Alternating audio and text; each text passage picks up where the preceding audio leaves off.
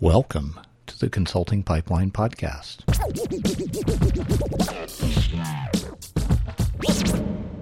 Let me read something very briefly to you from Wikipedia. Here we go. The phrase, quote, I know it when I see it, is a colloquial expression by which a speaker attempts to categorize an observable fact or event, even though the category is subjective or lacks clearly defined parameters.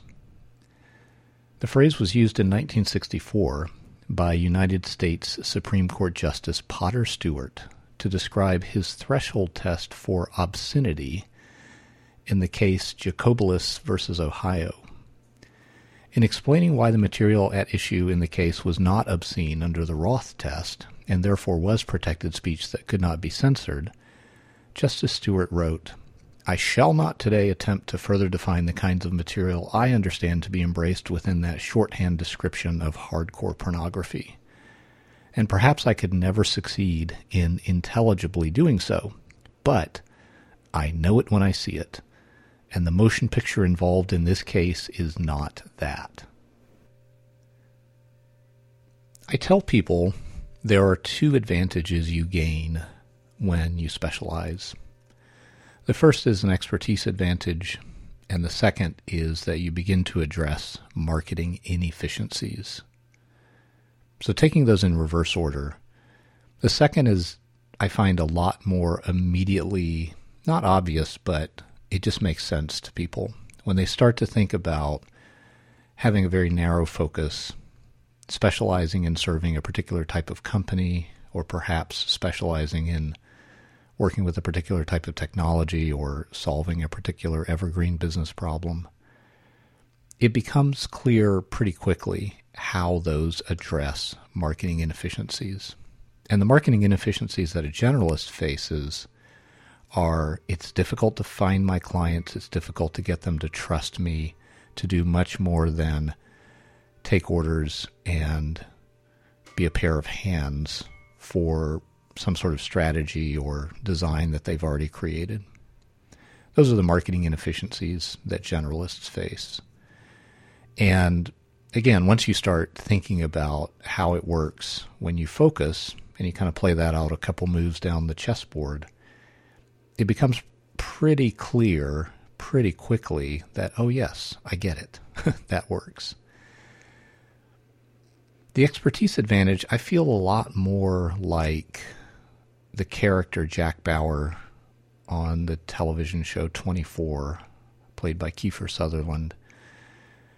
So frequently on that show, I, I just watched the first season, so I, I'm not like a big fan of the show or anything like that. But I remember from watching the first season, there would be these situations that would crop up, and inevitably, Jack Bauer would be on the on a cell phone talking to someone who needed to, to cooperate with him in order to uh, prevent some terrible thing from happening. And time would, of course, be tight. The clock was ticking. The other person didn't have all the information, didn't have all the facts. Jack Bauer, being the hero of the show, did.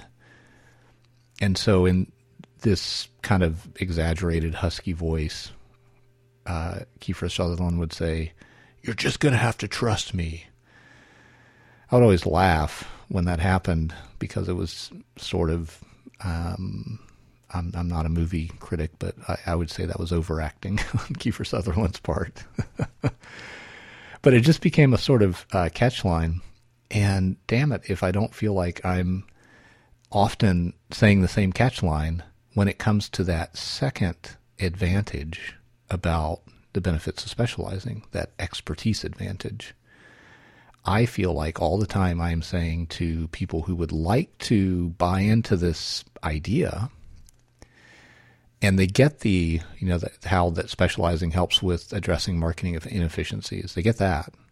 But then they're like, I just don't see how a software developer can focus on a vertical and have that work out. I just don't get it. And I find myself sort of saying, well, you're just going to have to trust me. I've, I've seen it happen and that's why I, I told you the the story um, about that famous line from uh, Justice Potter Stewart I've seen it myself. I've seen people who've focused in this way, focused on a market vertical, and developed an expertise advantage, but I still find myself struggling to explain it adequately. And, I, and I'm not satisfied with saying, oh, you're just going to have to trust me on that. I know that's not good enough. And I also know it's not good enough to say, well, I've seen it. So, you know, again, that would lead me right back to saying, you're just going to have to trust me. I've seen it happen, so I know it can happen. I'm just not satisfied with that. So, one of the things I think you can look forward to on this podcast and on my email list is more stories from people who have made that journey. And in the past, I've I've talked to those folks, and very, um, I think, purposefully, but also, uh, well, okay, let me back up a bit. When I've talked to these people in the past, a lot of times what I'm trying to do is get them to talk about what fear did they face along the way. How did they make that decision to specialize? How did they choose where to specialize and how to specialize?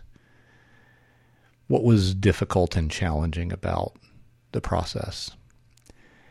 And as I've gotten more questions that are like, I want to believe, but you've got to make it very clear for me, Philip, how this expertise advantage actually works.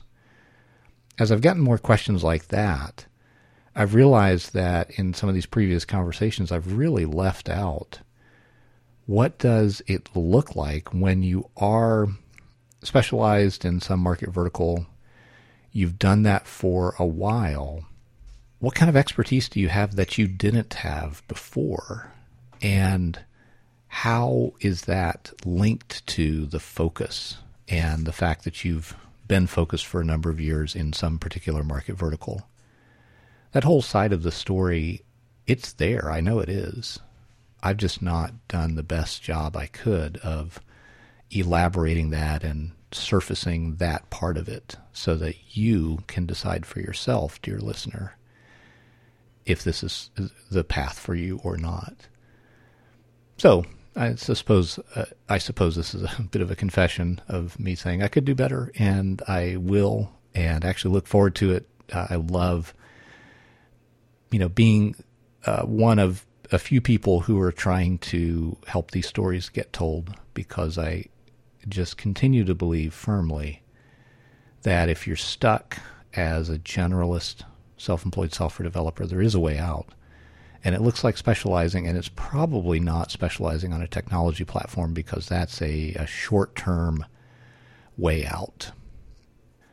I talked to so many people who are seeing this sort of, uh, if you imagine a kind of an old-fashioned wind-up toy, where you had to, you know, wind it for it to do whatever it did, and what that did was tighten the spring inside the toy, and as the spring um, puts force on some mechanism, the you know a little car drives over the floor or something happens, and I, that's honestly how I think of focusing on a technology platform it's great while there's energy in the spring, but like a wind up toy, it doesn't last for forever. And rates go down, and the momentum just kind of gets sucked out of that particular technology platform and moves somewhere else. And so I continue to believe that specializing is absolutely the way out for generalist software developers who feel stuck with where their business is and, and how it's not growing what how they would like. But focusing on a technology platform is usually not the way. That leaves focusing on a market vertical or focusing on some kind of evergreen business problem where your technology skills have outsized value. Those are the ways that work best. And I just need to do a better job of telling more stories of people who've arrived at that point and what the expertise piece looks like. So hope, hopefully I will be successful in doing that. I'm I'm just, you know, as I tend to do, as soon as I realize something, I open my big fat mouth and tell you guys about it.